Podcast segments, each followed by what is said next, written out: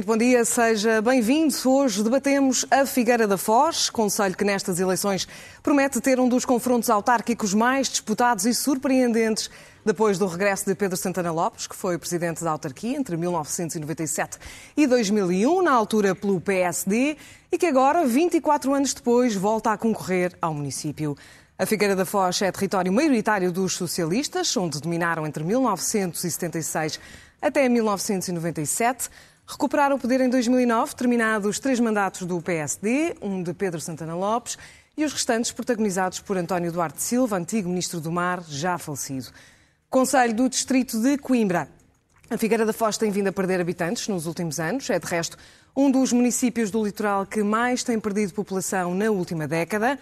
Vivem agora no Conselho perto de 59 mil pessoas. Com o maior areal urbano da Europa, debate-se nos últimos anos com o problema da erosão costeira e ainda a questão da dívida autárquica que promete tornar-se um dos temas fortes da campanha. Presencialmente, neste debate, estão as candidaturas com representação na Câmara da Figueira da Foz.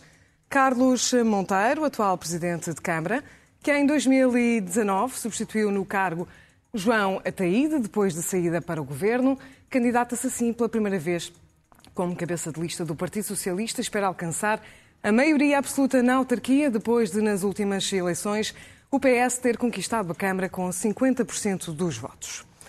O PSD, que conseguiu em 2017 28,47% e a eleição de três vereadores, aposta nestas eleições em Pedro Machado, atual presidente da Turismo Centro de Portugal.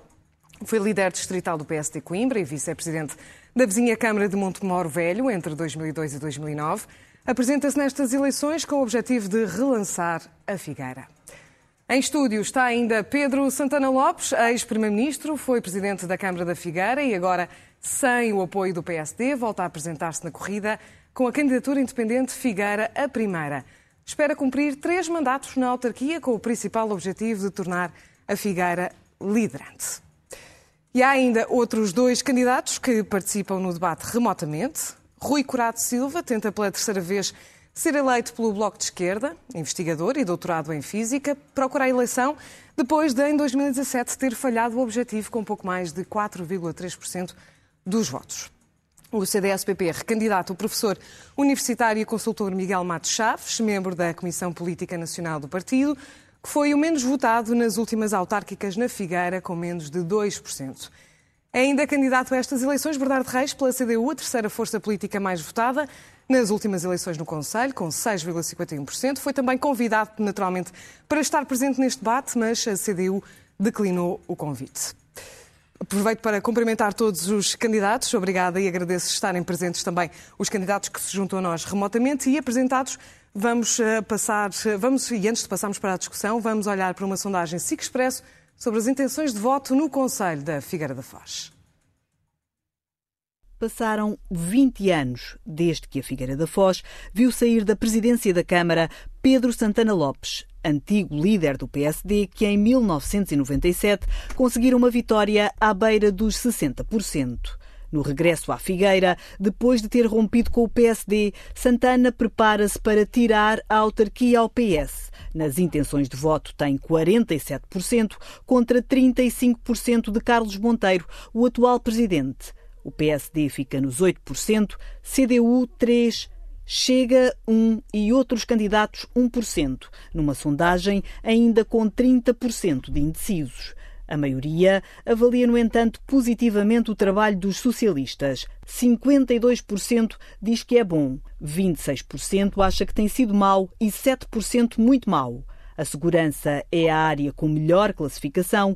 Trânsito, espaços públicos, oferta cultural e acesso à habitação também têm nota positiva, assim como a limpeza das ruas e apoios sociais reprovam no combate à corrupção, transportes públicos e taxas municipais. O turismo é bem ou muito bem gerido pela Câmara. Um em cada quatro inquiridos acha, porém, que a autarquia lida mal com o setor de que este Conselho depende fortemente. Na escolha de prioridades, a maioria acha que devem ser mais apoiados outros negócios, mas logo a seguir vem o investimento turístico. As grandes infraestruturas reúne quase tantos votos quanto pagar a dívida deixada por executivos camarários anteriores. O estudo foi coordenado pelo ICS e pelo ISCTE, com trabalho de campo realizado pela GFK Metris entre 26 e 30 de agosto. Resulta de 604 entrevistas válidas, a margem de erro máxima é de cerca de 4% e o nível de confiança de 95%.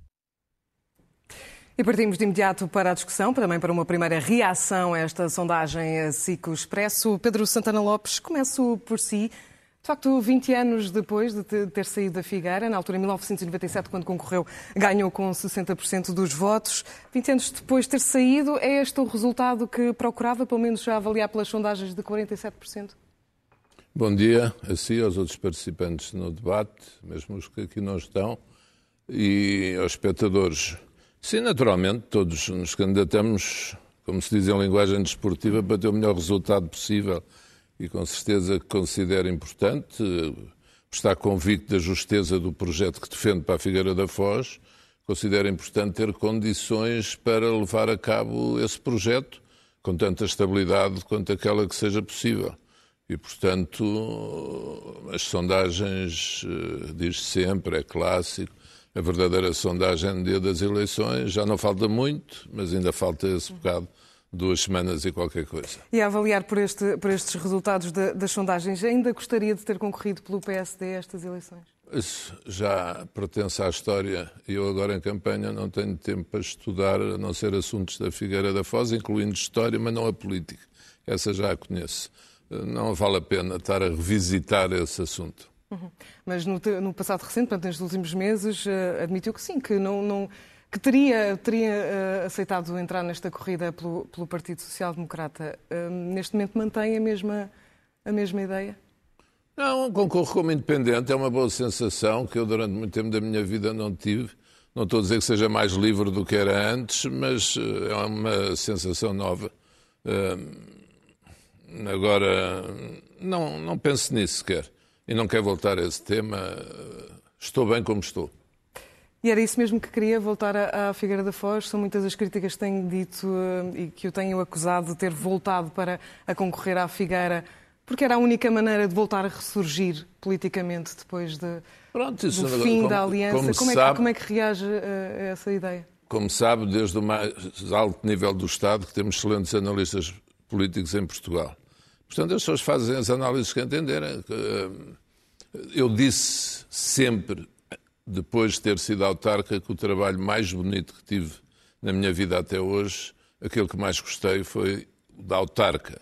E, portanto, sou coerente. E dentro do trabalho que tive, o mais fascinante foi, sem dúvida nenhuma, o da Figueira da Foz, com todo o respeito por Lisboa, pela Câmara de Lisboa, mas são dois conselhos obviamente diferentes. Um é uma cidade já consolidada, digamos assim, nomeadamente em termos urbanísticos, nos seus planos de desenvolvimento, o território de 84 km quadrados praticamente todo ocupado, a Figueira tem 384, com uma série de problemas de ordenamento, fomento, desenvolvimento. Eu diria que é um trabalho fascinante para quem gosta do trabalho autárquico. Carlos eh, Monteiro, pela primeira vez encabeça a lista do Partido Socialista para estas, para estas eleições autárquicas, com o objetivo de garantir a maioria absoluta. Há, há pouco mais de um mês, aqui no, no estúdio da, da SIC Notícias, dizia que um, ainda não sabia se eh, Pedro Santana Lopes seria a principal ameaça à sua candidatura. Torna-se mais claro depois desta sondagem? Sim, bom dia, bom dia a todos, bom dia aos candidatos, bom dia aos figueirenses. Eh, sim, torna-se mais claro, eh, mas independentemente de, disso, permita-me também realçar este 60% de satisfação que os figueirenses têm relativamente. Eu quero acreditar que aos 12 anos de mandato eh, desta equipa, grande parte dela liderada pelo Dr. João Ataíde, mas 60% de satisfação para nós é significativo. Muito mais significativo quando este último mandato foi um mandato complicado, porque tivemos um incêndio que atravessou o Conselho, tivemos um Leslie que provocou muita destruição e desde 2019 estamos em pandemia. Portanto, os indicadores que nos aparecem são gratificantes e reconhecem, e acredito que os figueirenses eh, estão a reconhecer todo este trabalho, este empenho, este profissionalismo que foi tido durante as governações, dos, do, a governação dos, do mandato do PS. Apesar disso, não se está a refletir no, nas intenções de voto.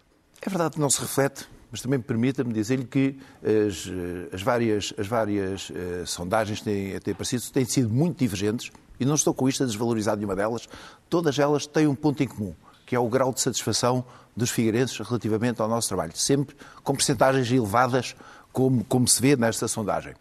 Ainda há pouco saiu uma sondagem do Expresso em que a diferença era de 3,7%, esta tem uma diferença maior, mas também é importante uh, realçarmos e vermos que há 30% de indecisos. Uhum. E acredito que esses indecisos, quando estiverem uh, nas urnas, quando forem para votar, vão essencialmente votar numa equipa que consideram séria, profissional, uma equipa competente que num Mas qual, qual é o entendimento que faz, faz disso mesmo, do facto de, apesar de, e isso está, está espelhado nas sondagens, de, de avaliarem um bom desempenho da, da presidência da autarquia, o que é que explica eh, esta divergência e a não reflexão, no, no, pelo menos nas intenções de voto, ou mesmo na indecisão? Eh, porque é que não é mais clara eh, a orientação do, dos figueirenses? Acredito que ainda estejam a avaliar os programas, a avaliar as nossas ideias, os nossos projetos, e, fundamentalmente, eu acho que nós também temos uma vantagem. Temos a vantagem de nós não temos propostas para o futuro, temos propostas do passado que neste momento estão em execução e que se vão prolongar no futuro. Portanto, uma das situações que é aqui realçada, por exemplo, é em termos de indústria, há, as pessoas compreendem o trabalho que temos feito, estamos a alargar uma zona industrial, aumentámos os rendimentos dos, dos figueirenses desde 1999 a 2019 Investimos bastante na cultura, como é evidente na, na sondagem, na educação, nos serviços públicos. Portanto, eu acredito que isto, no dia 26, neste tempo, e as pessoas estão ainda indecisas, e são é um número significativo, 30%, que vão, vão alterar, vão, vão tomar o seu sentido de voto a favor de quem, durante 12 anos, os governou com seriedade, com competência, com credibilidade. Pedro Machado, o PSD, que eh, nas últimas eleições conseguiu 28,47%, nestas sondagens cai abruptamente para 8%. Temo que seja, eh, de facto, esta realidade e um desastre eleitoral para o PSD na Figueira da Foz? Não, de todo. Eh, em primeiro lugar, muito bom dia, muito obrigado à SIC pelo convite. Saúdo naturalmente os candidatos, os que estão aqui em presença no estúdio e os que nos estão a acompanhar digitalmente. Uma saudação também para os figueirenses. Não de todo. As sondagens são sondagens. E por isso há duas evidências que me parecem que estão subjacentes aos resultados hoje apresentados. O Partido Socialista, ao fim dos 12 anos, não tem hoje a maioria da vontade dos figueirenses. E esse é um dado que me apraz registar. 30% nesta sondagem são indecisos, o que significa que há uma grande volatilidade que pode influenciar, que pode determinar resultados diferentes no dia verdadeiro da sondagem, que é o dia 26 de setembro. E depois há ainda nuances que a sondagem não trata. Por exemplo, não aparece o candidato do Bloco de Esquerda, que está connosco no debate, e não aparece nos resultados e, e aproveitando também, uh, Pedro Machado... Como não apareceu recentemente, o candidato da CDU estava trocado nas últimas sondagens, e, portanto, sem fazermos Machado, aquele permita, jogo... Permita-me só sim, fazer sim. um interregno, só para fazer também, porque de facto lembrou-me aqui de um, de um, aspecto que eu não mencionei e que a sondagem já uh, demonstra a candidatura do Chega, que neste momento não está presente neste debate por ter sido considerada um, irregular e ilegal pelo, pelo Tribunal da, da Figueira da Foz. Há um recurso pendente no Tribunal Constitucional e é por esse motivo que uh, João Paulo Domingues, que foi o candidato do Chega, não está presente no debate enquanto se aguarda o desfecho uh, do processo. Eu peço desculpa por ter, por, por ter interrompido. Pedro Machado pode continuar o seu Mas raciocínio. Neste caso, Estamos a falar. O Bloco de Esquerda não aparece na sondagem. Aparece como os outros está candidatos. a ser apresentado. Portanto, o Bloco de Esquerda não é outro, quer dizer, é uma força partidária com toda a legitimidade para poder também uh, aparecer. O que é que eu acho que é muito importante? Há um, há um, tempo atípico que estamos a viver, até para as sondagens. Este tempo da pandemia que tem envolvido e que tem determinado a atenção dos nossos concidadãos, pode, do meu ponto de vista, estar na base destes 30% de indecisos. Que estão confusos, porque a situação hoje da percepção da saúde, a percepção da segurança, é algo para o qual estão seriamente preocupados. E o debate das autárquicas, praticamente logo após as férias do verão, é um debate que está ainda para acontecer. Por isso, acho que estas três semanas serão decisivas na apresentação dos programas eleitorais de cada uma das candidaturas, da clarificação, do esclarecimento junto. E aqui dizer-vos que, da nossa parte, fizemos o trabalho de casa. A candidatura do PSD, a minha candidatura, foi a única candidatura que promoveu sete debates temáticos, que dialogou com os cidadãos, que abriu a perspectiva de podermos convidar personalidades nacionais e muitas delas da Figueira da Foz, nos mais variados ramos de atividade. Pedro para mas, poderem... antes, mas antes de, de avançarmos para, para, para, aquele, para os aspectos da, da sua candidatura e as suas propostas, um, olhando para a sondagem, não, não, é, não faz a interpretação de que os militantes sociais-democratas estão mais com Pedro Santana Lopes do que com o PSD? Não, não sei. E com a sua pessoa para, para a Figueira da Foz? Essa não é uma evidência da sondagem. O que diz a sondagem é que há uma estimativa percentual eh, da sua distribuição pelos vários candidatos. Aquela que me parece a mim eh, mais importante é, de facto, o Partido Socialista, ao fim dos 12 anos, não ter a maioria expressa da preferência dos eleitores, o que significa que a Figueira da Foz e os eleitores da Figueira da Foz estão disponíveis para mudar aquilo que é hoje a sua percepção de quem governa o Conselho, de quem governa a cidade. Essa é para mim uma das evidências. Quanto uh, àquilo que vai ser uh, a permuta, a transferência de, de, votos dos diversos partidos, eu acho que por força das vicissitudes que estas candidaturas apresentam e muito em particular do tempo que estamos a viver, que hoje ninguém tem certeza absoluta e exata do que é que vai acontecer no dia 26 e nós trabalharemos para clarificar, para nos apresentarmos perante os figueirenses com aquilo que são verdadeiramente um programa, um programa de governação para o Conselho para os próximos 12 anos, que foi assim que me apresentei no dia 30 de março de 2021. Rui Corado Silva é o candidato do Bloco de Esquerda, está neste debate remotamente. Rui Corado Silva, de facto, também não é, não é um estreante na, na corrida à Figueira da Foz, é a terceira vez eh, que, que se candidata, a última em, em 2017, que não conseguiu o seu objetivo de ser eleito vereador. Ora, por esta sondagem, o Bloco de Esquerda, que não aparece mencionado porque as intenções uh, de voto são, de facto, diminutas.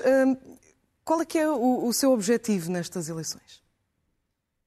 Estou muito habituado a, lidar com dificuldades. Aliás, eh, os candidatos que estão aí presentes já têm meia hora de avanço em relação a mim em termos de tempo de exposição mediática. Tiveram a oportunidade de ter meia hora oferecido pela SIC para falarem do seu programa e falarem da política figueirense. Eu não tive essa oportunidade, mas estou habituado a lidar com isso. Não vou estar aqui num discurso de, de registro de Calimero a queixar-me. Estou habituado a, a, a batalhar pela Figueira e pelos figueirenses e, os figueirenses, todo o espectro político, sabem isso e conhecem bem, todos os que acompanham a política sabem que eu, eu sou uma pessoa batalhadora, portanto isso a mim é para o lado que eu durmo melhor. E, e além disso a sondagem tem um erro de mais ou menos 4%, nós, numa sondagem anterior, aparecíamos com 4%, agora aparecemos com, com um valor mais baixo. Está dentro daquilo que é a margem de erro das sondagens, não é nada de, de extraordinário nem, nem, nada de grave. Então, qual é, que é, qual é, que é o seu objetivo, Rui Curado Silva, nesta, nestas eleições? O, o Bloco na Figueira é a terceira força política. Tem tido já com regularidade resultados uh, cerca de 12% uh, nas eleições legislativas e europeias. O nosso objetivo é passar desses 4% que tivemos há 4 anos e aumentarmos, aproximarmos desse valor. Portanto, fidelizar também nas autárquicas o eleitorado do Bloco. Uh, e para isso, nós temos um, um programa e temos uma, um apoio mais alargado. Vamos apresentar amanhã uh, um programa político que é coordenado pelo um, uh, escritor António Tavares. Portanto, estamos, estamos a alargar a nossa base de apoio do Bloco e vamos uh, apresentar um, um, programa que eu creio que os, os figueirenses se identificam perfeitamente, porque nós tivemos um, um, evento traumático na Figueira, que foi o furacão Leslie. As pessoas na Figueira aprenderam da pior maneira que é preciso combater as alterações climáticas. E sabem que se há uma força na Figueira que vai fazer esse trabalho, somos nós. Uh, ao longo destes quatro anos, quem fez eh, sessões públicas sobre ambiente, sobre a erosão costeira, foi o Bloco de Esquerda. E fez várias vezes. Portanto, as pessoas sabem que se querem votar eh, numa força política que vai uh, atacar este tipo de problemas, principalmente os jovens, que sabem que têm que ser feitas escolhas importantes nesta altura, e também as pessoas mais cenas, que estão preocupadas com, com o futuro dos seus netos e dos seus filhos sabem perfeitamente, aqueles que me conhecem na Figueira sabem que comigo eh, vamos adotar soluções sérias para estes problemas e soluções eh, implementadas com rigor, estudadas com rigor. E já, e já, lá vamos, já lá vamos a essas, a essas propostas. Uh, Pergunto-lhe como é que vê o facto, por exemplo, do Chega surgir nesta, nesta sondagem um, acima da esquerda, acima do, do Bloco de Esquerda. Eu já estive a falar na, questão do erro da sondagem, que é mais ou menos 4%. Houve uma sondagem anterior que nos dava cerca de 4%, também tinha uma margem de erro dessa ordem. Portanto, eu não vou estar agora a discutir aqui minudências que estão dentro da margem de erro. Uh, aquilo que é importante uh, saber é que qual é que é a diferença que nós fazemos no Conselho da Figueira. E essa é uma delas. Acho que as pessoas que acompanham minimamente a política na Figueira sabem que o Bloco de Esquerda tem sido a força mais ativa eh, em prol da, da, transição climática. E depois não é só isso, há aqui uma coisa muito importante que eu quero acrescentar. É que no, nos próximos quatro anos nós vamos ter órgãos municipais, a eh, Câmara Municipal e a Assembleia Municipal vão estar recheados de elementos do PS e do PST e ex-PS e ex-PST. Vão passar uma boa parte do tempo na sua Assembleia, na Assembleia Municipal e nas reuniões de Câmara, porque isso já aconteceu eh, nestes últimos quatro anos, porque houve uma dissidência dentro do PST e aconteceu isso. Isso foi muito mal para a política feirense e agora vai ser muito pior. Vamos passar o tempo todo com uh, ataques de ajuste de conta, lavagem de roupa suja, entre eles, porque isso já está, isso já está uh, na campanha, já temos isso. Uh, em curso, aliás, o próprio. Uh, o, e essa é uma questão, é uma questão, Fernando Silva, que vamos ter que também uh, abordar neste. Um cartaz em que tem um elemento do PS e um elemento do PST a dizer a mesma cor, a cores diferentes, a mesma escolha. Portanto, já estão a, a, a criar este caldo de cultura, de, de guerrilha entre eles, eles sabem que se eu for para a, a Câmara Municipal, se for para as reuniões de Câmara, eu não vou entrar nessas lutas e vou analisar os dossiês com rigor, vou ser uma pessoa que vai ter um papel. E já vamos a, ter a oportunidade também, uh, Rui Curado Silva, de ouvir com mais, com mais atenção as suas, as suas propostas concretas para, para a Figueira da Foz, ainda para uma análise política também uh, da sondagem uh, do palavra Miguel Matos Chaves, do CDS, o CDS que também, à semelhança do Bloco de Esquerda, aparece com pouca expressão nesta, nesta sondagem. Miguel Matos Chaves, que também não é uh, estreante, é recandidato pelo CDS à Câmara Municipal da Figueira da Foz. Foz hum, e pergunto-lhe também para si qual é, que são, qual é que é o seu objetivo nestas eleições autárquicas. Bom dia aos figueirenses, muito bom dia a todos os quantos estão aí no em estúdio e ao Prada Silva que está em casa e bom dia à SIC e à CIPA como moderadora do debate. Eh, uma sondagem que tem apenas como respondentes 17% da amostra que se propunha fazer é uma, uma sondagem, eh, não vou desvalorizar completamente, mas vale muito pouco.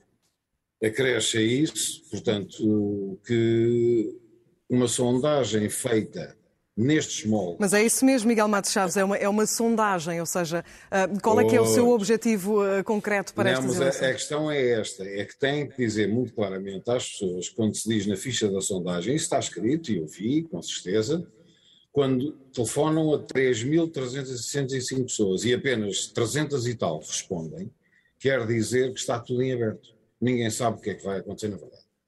Bom, e portanto, eh, nós no CDS estamos muito descansados nessa matéria, até porque temos tido uma, eh, uma excelente receptividade no terreno ao falar com as pessoas e durante estes quatro anos o trabalho que foi desenvolvido por uma equipa alargada tem dado os seus frutos em termos, pelo menos, de simpatia. Não quer dizer que depois deem votos. Isso depois um voto é cada pessoa na cabine de voto, sozinha, sem ninguém a ver, que vai decidir em quem vai votar.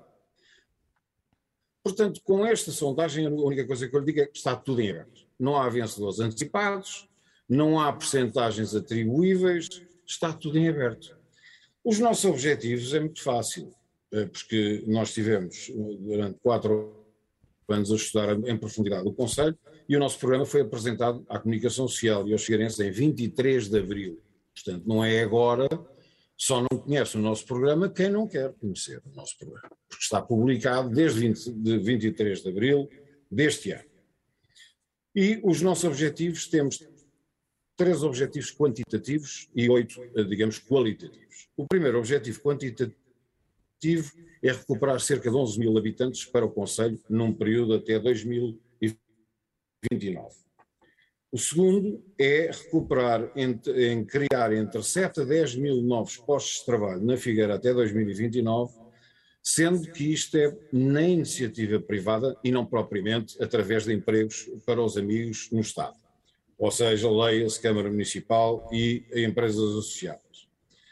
E passar dos 2.723 quartos em hotelaria existentes em 2018 nas estatísticas oficiais, é o, o último número conhecido, pelo INE, pelo Instituto Nacional de Estatística, para cerca de 3.250 novos quartos em 2029 e promover um, um, tipo, um conjunto de ações que permitam que. E são, e são, que e são, e são, e são, propostas que, que já vamos debater, mas perguntava-lhe perguntava primeiramente, antes de avançarmos para, para as vossas propostas e para os temas que interessam os figueirenses, figueirenses, o que é que é para si um bom resultado nestas autárquicas? Para mim, um bom resultado é aquilo que os figueirenses me quiserem dar. Eu ofereço, não sou um político profissional, Uh, Ofereço-me para servir, pondo ao serviço dos figueirenses as minhas capacidades académicas e profissionais, porque toda a minha vida trabalhei em empresas, nunca tra trabalhei na política nem no Estado, e tenho uma equipa pluridisciplinar, em que tenho desde arquitetos, a, a, a economistas, a médicos, a advogados, etc., que se dispõem a trabalhar, todos eles de iniciativa privada, todos eles oriundos da vida normal do dia a dia, e que se propõem trabalhar em favor dos figueirenses. Agora cabe aos figueirenses escolher no dia 26 se querem esta equipa a funcionar em seu proveito e ao seu serviço ou não. Isso aí já me ultrapassa e já nos ultrapassa a nós. Estamos a trabalhar para ter um melhor resultado do que tivemos há quatro anos, estamos a ter um resultado para, no mínimo, eventualmente podermos eleger um vereador e membros para a Assembleia Municipal de forma a poder influenciar como árbitros, como inspectores de qualidade, digamos. Muito bem, Miguel, Miguel Matos Chaves, temos, temos de avançar para falar, para falar das propostas. Fica, fica claro esse, esse objetivo de uh, ter um melhor resultado do que em 2017 e ser uh, eleito uh, vereador. Vamos começar com os temas fortes da campanha, embora pela sondagem não seja aquele que é tema prioritário para os figueirenses, é inevitável tocarmos neste debate e na, na altura de campanha para, e pré-campanha para as autárquicas a questão da dívida da, da Figueira da Foz, com muitas questões um, envolvidas e muitas trocas de acusações entre um, Pedro Santana Lopes, também o PS e o PSD. Carlos Monteiro, uh, como, é que, como é que está a situação da, da dívida? Como é que está a saúde financeira da autarquia? Bem, a saúde financeira da autarquia hoje está, está bem. Uh, pagámos grande parte da dívida, pagámos 62 milhões de dívida. Estamos a pagar aos fornecedores da Câmara a 19 dias, portanto, hoje estamos bem. Mas o importante hoje já não é falar da dívida. Hoje o importante é falar estamos durante... bem, estamos a falar de que valor de dívida neste momento? O valor de dívida em 2009 era na ordem dos 92 milhões. Existia uma série de, de, de, empresas municipais. Hoje existe uma única empresa municipal a fazer um serviço social. Portanto, era importante. O Dr. Matos Chaves não, provavelmente não estava dentro desta evolução e deste rearranjo que fizemos na estrutura do Grupo Câmara. Mas, fundamentalmente, aquilo que é importante é que, independentemente de termos pago a dívida ou não, eh, ou de termos pago a dívida e da dívida que nos deixaram, o importante é que durante estes 12 anos construímos três centros de saúde, construímos centros escolares, investimos... Mas não, não, está a responder à minha pergunta. Qual, qual é que é, eh, de facto, o valor da dívida neste momento? O valor da dívida hoje ronda aos 29 milhões de euros. Uhum. Portanto, conseguiu uh, baixá-la, uh, portanto, diz que em 2009... Uh, chegou a encontrar uma, uma dívida de, de quanto? O Grupo, Câmara tinha, o Grupo Câmara tinha uma dívida de 92 milhões. 92 milhões. Neste momento situa-se nos 29 milhões 29 de euros. milhões. Uhum. E tem, há margem, há saúde financeira para avançar com, com investimentos? Não, fundamentalmente não há. Houve e tem, continua a haver. Porque temos feito uma, uma gestão muito criteriosa. Temos eh, aproveitado muito bem os fundos comunitários, de outra maneira, era, nós em 2009 as estradas estavam muito degradadas, intervencionámos, temos mil quilómetros de estrada, intervencionámos centenas de quilómetros de estrada, fizemos, como dizia há pouco, três centros de saúde novos, eh, recuperámos os outros, intervencionámos escolas, fizemos dois novos centros escolares e investimos muito na educação, na, na ação social, na saúde. Aliás, eh, reflete nos bons resultados com que somos avaliados também neste estudo de opinião que foi feito. Portanto, houve aqui um trabalho muito grande de racionalização e uma gestão competente e séria. E permita-me aqui dizer que esta gestão foi, esta gestão foi extensiva, não só, porque nós nestes debates falamos muito eh, do, do, do Presidente de Câmara, mas temos 14 pessoas que estão nas, nas juntas de freguesia que também fizeram esta gestão muito criteriosa, muito séria, muito competente. Aliás, essa, também de estudos de, opinião, de opiniões que temos, esse é um fator que distingue esta candidatura, que é a credibilidade, a seriedade e a, e a confiança. As pessoas confiam em nós. E nós temos andado a fazer este trabalho, também a apresentar, a apresentar o nosso programa nas várias freguesias, nos vários locais, para que as pessoas estejam, no dia 26, estejam conscientes como devem votar. Mas diz, diz que investiu, uh, investiu muito, eh, estamos a falar uh, agora de uma dívida que ronda aos 29 milhões de euros. No próximo mandato, à margem, como é, como é, que, como é que serão feitos os tempos difíceis nós o passámos. Hoje temos credibilidade financeira para, para fazer e temos muitos investimentos. Temos um investimento de 5 milhões no alargamento da zona industrial, porque na realidade nós somos o conselho mais industrializado do distrito. As nossas empresas faturam 3,1 mil milhões ano, valores de 2019.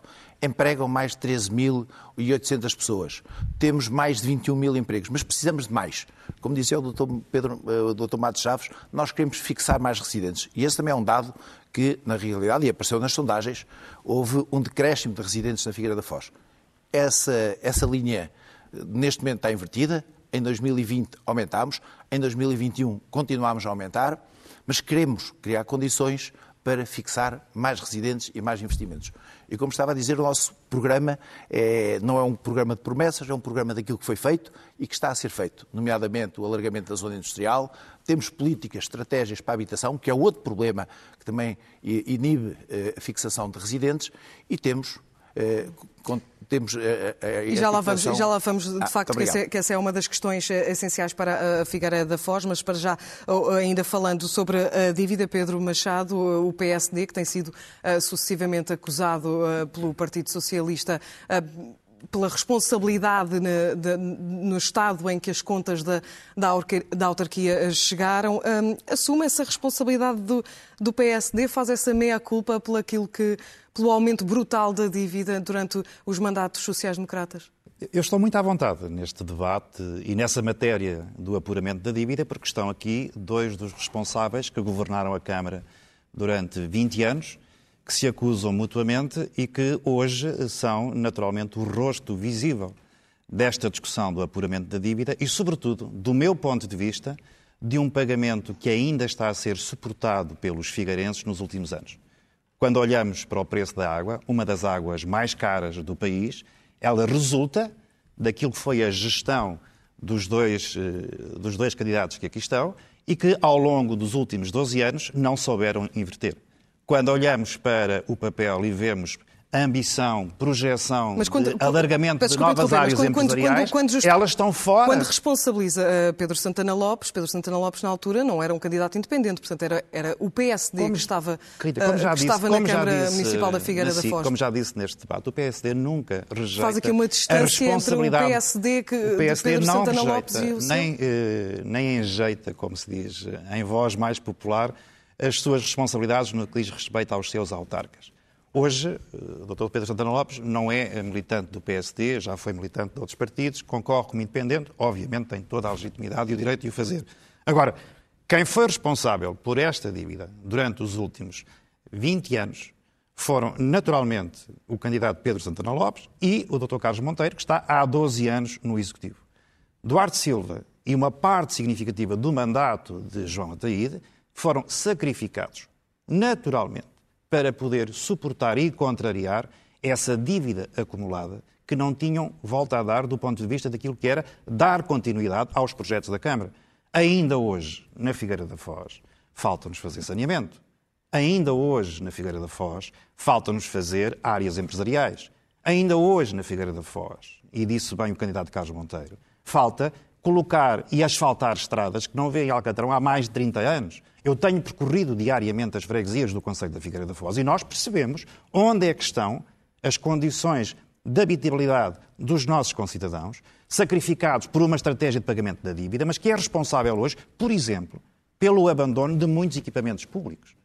Quando olhamos, eu estive ontem no Paião, na Fonte São João, é espaço público no coração da vila, completamente abandonada. Eu estive na Fonte dos Louros, em, uh, Mas o senhor Pedro Machado, na Serra da Boa Viagem. Eu estive tem condições, tem condições de garantir que será de diferente que têm sido sacrificados. com, este manda, com o mandato, o eventual mandato social-democrata, será diferente uh, dos, uh, dos anteriores mandatos eu tenho do PSD? Cerca de 30 anos. Nomeadamente de Pedro Santana tenho Lopes? 30 anos de vida pública. Fui vice-presidente de uma Câmara Municipal. Nos últimos 15 anos lidero uma estrutura com 100 câmaras que se posicionou do ponto de vista nacional e do ponto de vista internacional.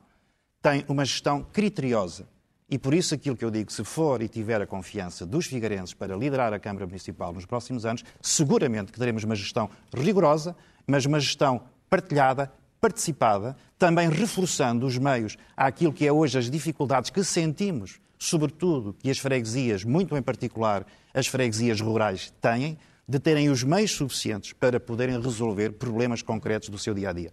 Mas questões conjunturais.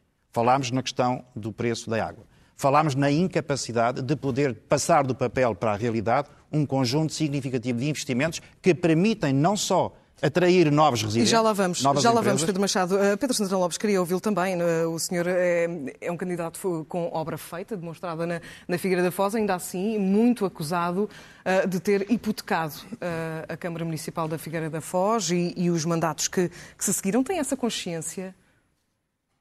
Se tenho. Tenho a consciência plena da obra que fiz, das opções que fiz, de quem votou a favor. É que hoje em dia é muito interessante. Aliás, parece, eu deixo-me congratular-me por ouvir falar da Figueira da Foz, dos figueirenses, dos seus assuntos, em debates autárquicos. Normalmente são escolhidas as capitais de distrito, assim que escolheu poucos conselhos mais, escolheu a Figueira da Foz, e eu quero congratular-me por isso, com isso, e os figueirenses que nos estão a vir certamente também se congratulam. Os figueirenses, como a sondagem demonstra hoje na rua, em todo o lado, uh, sabem o que se passou e o que se passa, por muita conversa política que seja feita. Eles sabem qual é a realidade. Quem trabalhou, quem trabalha, que não está em causa que todos deem o seu melhor, mas com resultados concretos para a melhoria da vida das populações. Às vezes, quando ouvimos falar da Figueira da Foz, parece que houve, que a história da Figueira da Foz começou com este Pedro. Não foi, vem de tempos imemoriais, desde o abade Pedro. E, e, mais ou menos dessa época. Porque, e já vamos adiante a exemplos concretos disso, os espectadores sabem perfeitamente, aliás... Mas só para dando, dando números, fala, Lopes, falou em 92 PS, milhões de euros. O PS diz que uh, uh, tinha uma dívida à Câmara da Figueira de Foz quando chegou à governação em 1997 de 9 milhões, passou para 41 uh, milhões. Sim. Tem essa consciência, ou seja, hum, já disse que não, que não se arrepende. Eh, não, olha. Não se arrepende todo da dívida que foi criada na Figueira? Sabe, a questão é esta. Eu não tenho tempo aqui, mas posso lhe fazer se quiser. Posso ler os rácios todos entre despesa corrente e orçamento global.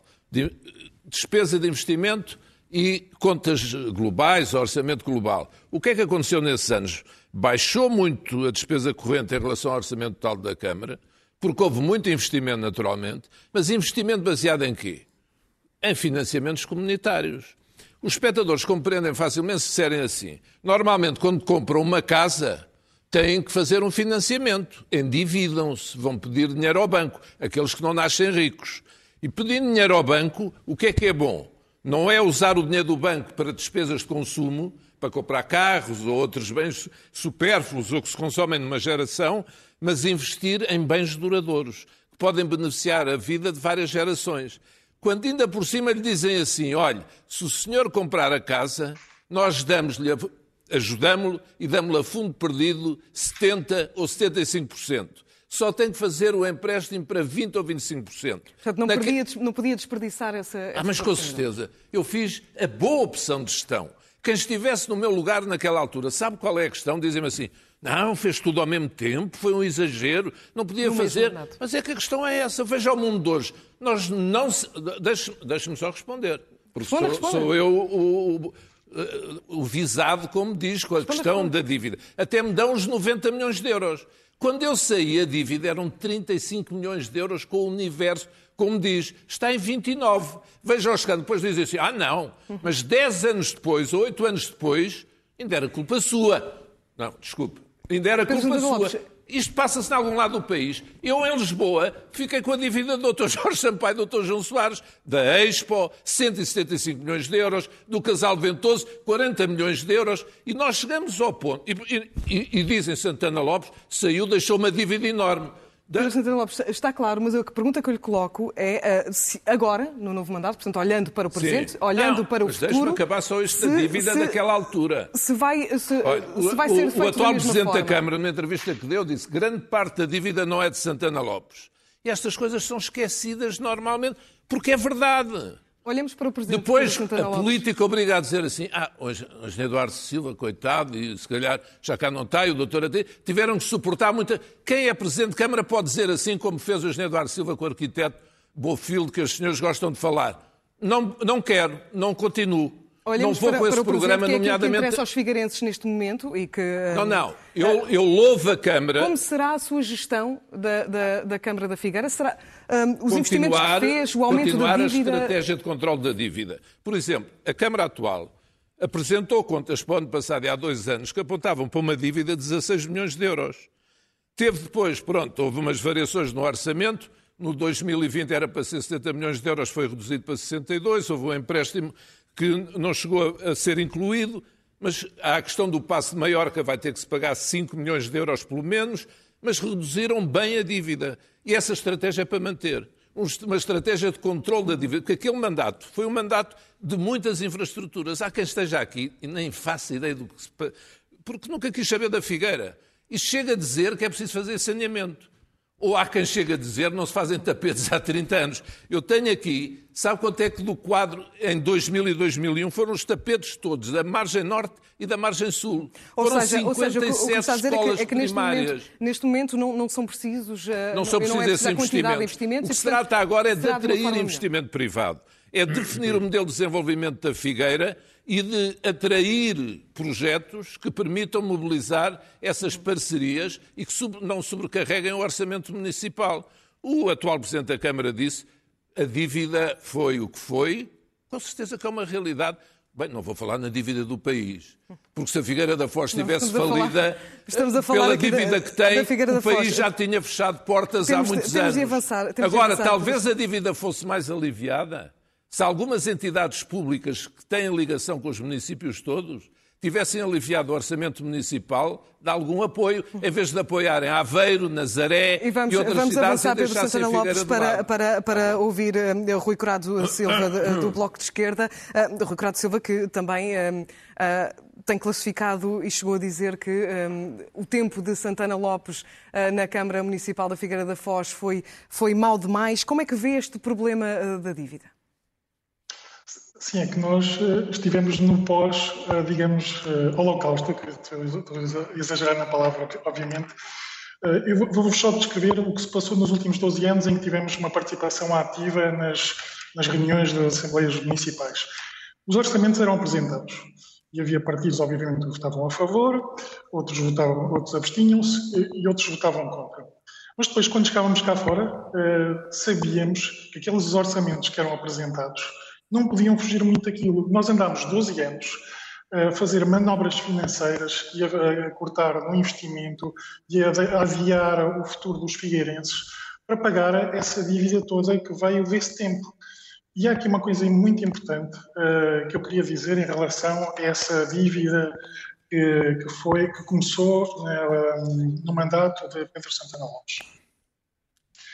Uh, nós, quando, quando a Câmara se confrontou com essa dívida que já foi descrita pelo Carlos Monteiro, eh, a Câmara atingiu um ponto em que, por exemplo, aconteceram coisas deste género. Eh, a Câmara queria comprar eh, tintas, coisas tão simples como tintas, ou jornais, e os fornecedores de jornais e tintas recusaram a fornecer estes materiais à Câmara, porque a Câmara tinha um atraso de pagamento de, de, de estes materiais de mais de um ano. Isto é uma Câmara Municipal a bater no fundo. Eu acho que não pode haver pior do que isto. É uma Câmara querer comprar uma coisa qualquer e não poder. Quer dizer, a Câmara fica com as mãos atadas. Foi isto que aconteceu a seguir. E depois outra coisa que eu lhe queria dizer sobre a dívida, sobre aquilo que estava agora a ser descrito, que eu só fiz uma, um bocadinho da dívida e os outros é que fizeram mais. há aqui uma questão muito importante e que foi feita, e isto sabe-se, quer dizer, isto é, é, uma coisa que por acaso está registada, é que as medições que foram feitas das obras no final do mandato de Pedro Santana Lopes, eh, que deveriam ser feitas, eh, das obras que estavam a ser feitas, as medições eh, foram voluntariamente adiadas para o mandato seguinte. Houve alguém que deu lá uma ordem para que as medições não fossem feitas e assim não se, não, não se podia cobrar portanto, os custos das obras e isso tudo passou para o mandato seguinte. E então, no mandato seguinte, começaram a chegar caixotes com faturas, umas atrás das outras, por causa de uma decisão que foi premeditada. É, é, é preciso deixar isto aqui bem claro. Alguém que faz isto tem eh, em mente passar a dívida para o que vier a seguir. Portanto, não vale a pena vir aqui com um discurso no registro do Calimero, coitadinho de mim, que não, não sou eu que tenho esta dívida. Isto foi premeditado e vocês, jornalistas, podem investigar isto, porque há documentos que comprovam isto. Uhum. Uh, para além disso, eu queria dizer o seguinte, em relação às, às, aquisições que foram feitas de património, é que foram feitas essas aquisições de património na altura do mandato de Pedro Santana Lopes, são coisas até positivas, mas depois não teve seguimento nenhum, ou seja, adquiriu-se o, o, o Convento de Seiça e o Passo de Maiorca, mas depois não havia nenhum plano para aquilo continuar, não havia nada projetado. E depois, os mandatos, nos mandatos seguintes, a Câmara andou a penar para arranjar soluções para aquilo. Portanto, foi tudo feito assim de uma maneira uh, muito abrupta, sem, sem planos de futuro. Quando se fizeram estas decisões, foram caríssimas.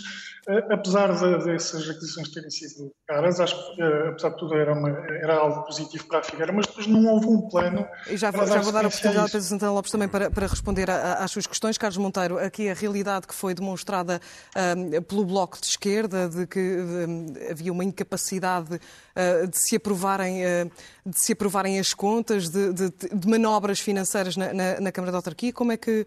Um, é verdade? É essa a realidade na, na Câmara de da Figueira? É verdade, mas a situação está ultrapassada. Eu só queria aqui deixar bem claro que nem fomos responsáveis pelo aumento da dívida, fomos responsáveis sim por pagá-la e nem fomos responsáveis pelo contrato da água. Fomos responsáveis sim por atenuar o aumento do preço da água que estava previsto. E é verdade, também fomos nós responsáveis por recuperar muito património que, que existia no nosso Conselho. Fomos nós recuperámos o Castelo Engenheiro Silva, que estava perfeitamente abandonado, fizemos intervenções no, no, no mercado Engenheiro, uh, Engenheiro Silva, também era, era da maior urgência. Tínhamos uma zona ribeirinha, que é a Praça do Forte, hoje Praça do Dr. João Ataíde, porque muito se esforçou para que a Câmara melhorasse a sua situação financeira, que também estava perfeitamente degradada. Não tínhamos um quartel dos bombeiros em condições. Hoje temos um quartel dos bombeiros que é uma referência. Temos bombeiros sapadores, ganham prémios a nível nacional e internacional. Portanto, aquilo que fundamentalmente, aquilo que eu quero dizer hoje aos figueirenses é que o assunto da dívida existiu, todos sabem, tem sido dito, mas aquilo que é importante é que nós continuamos a tratar do nosso Conselho, dos nossos concidadãos e demos-lhe qualidade de vida. Isso é que hoje para mim é importante realçar e que temos um projeto em continuidade para continuar a melhorar as condições de vida na Figueira da Foz. Uhum. E atrair residentes, claro. E vamos também ouvir a percepção do, do CDS, Miguel Matos Chaves, em relação à, à dívida da Figueira. Como é que vê esta questão e o estado atual eh, da saúde financeira da Figueira da Foz? Muito bem. Eh, as dívidas, eh, tanto nas empresas como numa organização como é uma Câmara Municipal, gerem-se. E como é que se gerem? Há duas formas de agir. Ou se contraem custos de funcionamento para libertar meios para pagar a dívida, ou se fazem investimentos que tragam reprodução e mais receita. Nós não podemos continuar a olhar para o passado, porque a Figueira está à espera, a Figueira tem vindo a definhar e a Figueira está à espera do futuro. E os figueirenses querem ver um futuro diferente. Ora bem, para desenvolver e para haver mais receitas para a Figueira, só há uma forma de o fazer conhecida, a não ser que haja aí varinhas mágicas, alguém que tenha varinhas mágicas. Creio que nenhum dos candidatos sérios que estão aqui a falar o tem, tem varinhas mágicas. Portanto, é a atração de investimento privado, sobretudo na área industrial, que é uma área que paga melhor às pessoas que nela trabalham, que deixa maior valor acrescentado no Conselho e que traz mais gente para se fixar no Conselho. Portanto, deixando de ir buscar receitas à unidade, passando a ir buscar receitas à quantidade, é que a Figueira pode diminuir o peso relativo que a dívida tem nas receitas da, da Câmara Municipal. As câmaras municipais não têm que dar lucro, mas também não têm que dar prejuízo, porque o prejuízo é pago pelos cidadãos, pelos seus impostos, pelas suas taxas, pelos seus emolumentos que pagam todos os dias e todos os meses e todos os anos. O que nós temos que fazer é, a, paulatinamente, fazer uma, uma, uma estratégia com três vértices.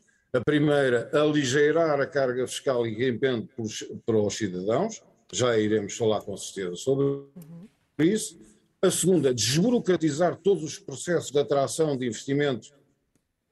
É inacreditável que há projetos que demoram dois, três, quatro anos a serem aprovados para poderem funcionar. Isto afasta os investidores, como é evidente, e temos que também criar maneiras e métodos de ajudar e atrair esses investidores e desfacilitar a vida.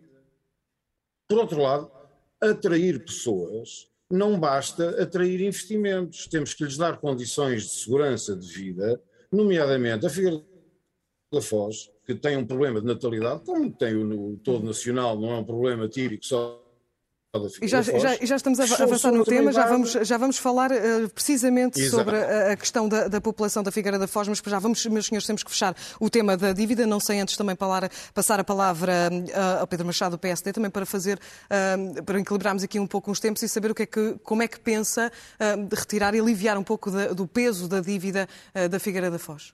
Naturalmente que para aliviar o peso da dívida temos que ser mais competitivos, temos que ser mais atrativos, temos que criar novas áreas de localização empresarial. Temos que captar novas empresas, temos que aproveitar este ciclo da transição digital para podermos captar hoje indústrias e empresas com características diferentes daquelas que sempre tivemos. Precisamos de continuar a atratividade da Figueira da Foz. Em 2012, 2013, a Figueira da Foz tinha, em média, de dormidas turísticas, por exemplo, no caso do turismo, 175 mil dormidas.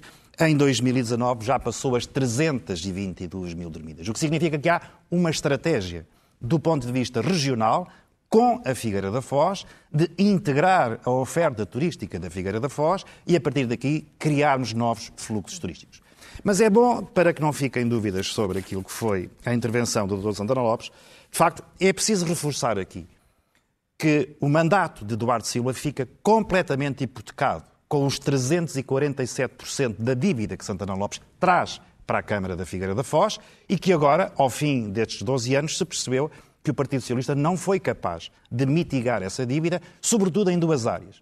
Diminuir os impostos que hoje os cidadãos da Figueira da Foz pagam, diminuir serviços, como é o caso da água e do saneamento, que pagam mais caro do que outra parte do país. Nós precisamos de inverter esta curva, precisamos de sermos mais competitivos, mais atrativos no que diz respeito àquilo que é hoje um projeto como aquele que defendemos da relocalização, por exemplo, do Porto da Figueira da Foz, atraindo novas funcionalidades e, a partir dessas novas funcionalidades, redesenhando já lá vamos, o perímetro Pedro, da Pedro Machado, já lá vamos. Deixe-me só deixe fechar coisas, o tema da dívida para podermos avançar, de facto, para, para, para as vossas... Para, exatamente, e para falarmos das propostas. Pedro Santana Lopes, não sei se quer responder às críticas que lhe foram uh, feitas aqui sobre os seus não, investimentos, eu... de que não tiveram seguimento, portanto, foram investimentos não, estéreis, digamos assim.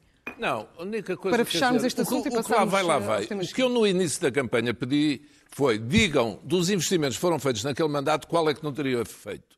Ninguém disse, porque ninguém pode dizer, porque eles foram todos importantes.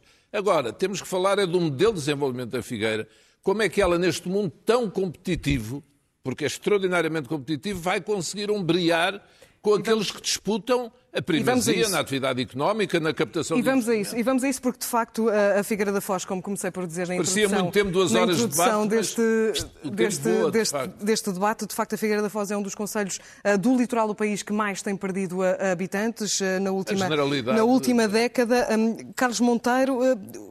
Porquê é que o seu executivo e, o executivo e os executivos socialistas não foram capazes de recuperar e fixar a população na Figueira da Foz? O que é que faltou? Bem, antes de mais, é, é, importante nós percebermos que este é um problema nacional e europeu. É? E nós podemos estimular eh, as taxas de natalidade, mas não podemos eh, eh, atuar diretamente. Mas, como lhe disse há pouco, e repito, nós, em termos de crescimento, em 2020 e em 2021, invertemos. E invertemos porque temos benefícios para quem tem filhos, temos, estamos a definir estratégias, estamos a, a, a definir estratégias de arrendamento, estamos a atrair muita indústria. Hoje, hoje a zona industrial não tem nenhum lote municipal para, para comercializar. Lançámos um concurso de 5,3, 4 milhões, 5,4 milhões para alargar a zona industrial em 20 hectares. Portanto, hoje está a haver a inversão de toda, toda essa perda de, de, residentes. Mas, fundamentalmente, essa inversão também está a acontecer porque a Figueira, e aliás, como se viu nas sondagens, é uma cidade segura, tem atividade cultural, tem ensino de qualidade, tem um conjunto de fatores que estimulam. E nós temos potenciado, e felizmente, e felizmente nestes últimos anos, potenciamos essas, essas características que a Figueira tem. Mas permita-me também dizer-lhe, só porque o Dr. Matos Chaves eh, aqui o referiu, e o Dr. Pedro Machado, nós temos políticas fiscais. Nós temos políticas fiscais e devolvemos, devolvemos eh, IMI às famílias que têm um filho, mais a quem tem dois filhos, mais a quem tem três filhos, eh, reduzimos o valor do IMI, temos eh, o IVA mais baixo para as zonas em que as pessoas querem fazer a reabilitação urbana, problema sempre da habitação de Gênese, e temos uma, uma política de devolução de eh, IRS. Quero dizer, e políticas fiscais de incentivo às empresas, quero lhe dizer que de 2016 até hoje devolvemos 4 milhões de impostos aos figueirenses. Devolvemos 4 milhões de impostos aos figueirenses. E quem estiver em casa e, e olhar para a sua e essas são, são, são o tipo de medidas a manter no próximo São medidas a manter.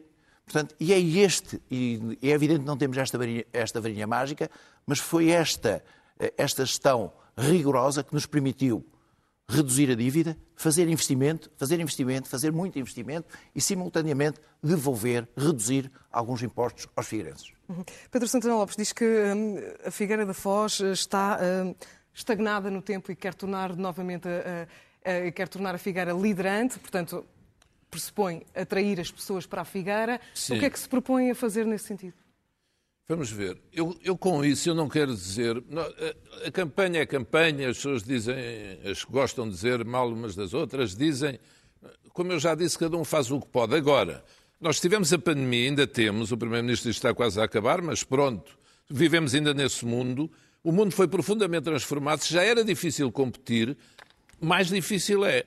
Eu, desde que comecei esta caminhada, trabalhei e reuni com o Sr. Reitor da Universidade de Coimbra Trabalhei com outras entidades de países estrangeiros para saber das possibilidades de atração de investimento para uma cidade que tem que se assumir como capital do mar. Capital do Mar, fazendo a Escola de Ciências e Tecnologias do Mar, localizada na freguesia de São Pedro, e tenho trabalhado e tenho aqui os desenhos já uh, desse projeto ao pé da Fundação Bissaia Barreto, porque é fundamental que a Figueira se assuma como o principal polo que estuda as correntes marítimas e os movimentos de areias, algo que as instituições científicas quase não fazem em Portugal, à exceção da Armada. Pois a parte social, ou seja, a Figueira, e eu não digo com isso que a culpa principal seja da Câmara, nem pouco mais ou menos, apesar da Câmara, dou o exemplo de Cascais e outras, poderem ter um papel dinamizador nessa matéria, a Figueira de facto não tem camas de cuidados continuados, por exemplo, na rede nacional, que paga uma porcentagem elevadíssima, e eu sei dos anos que estive, na, seis anos, na Santa Casa Misericórdia de Lisboa, onde tive, com o devido respeito pelo atual provedor, que os continua, os melhores resultados de gestão de sempre da Santa Casa, e, portanto, este anátema que pretendem colocar rejeito em absoluto,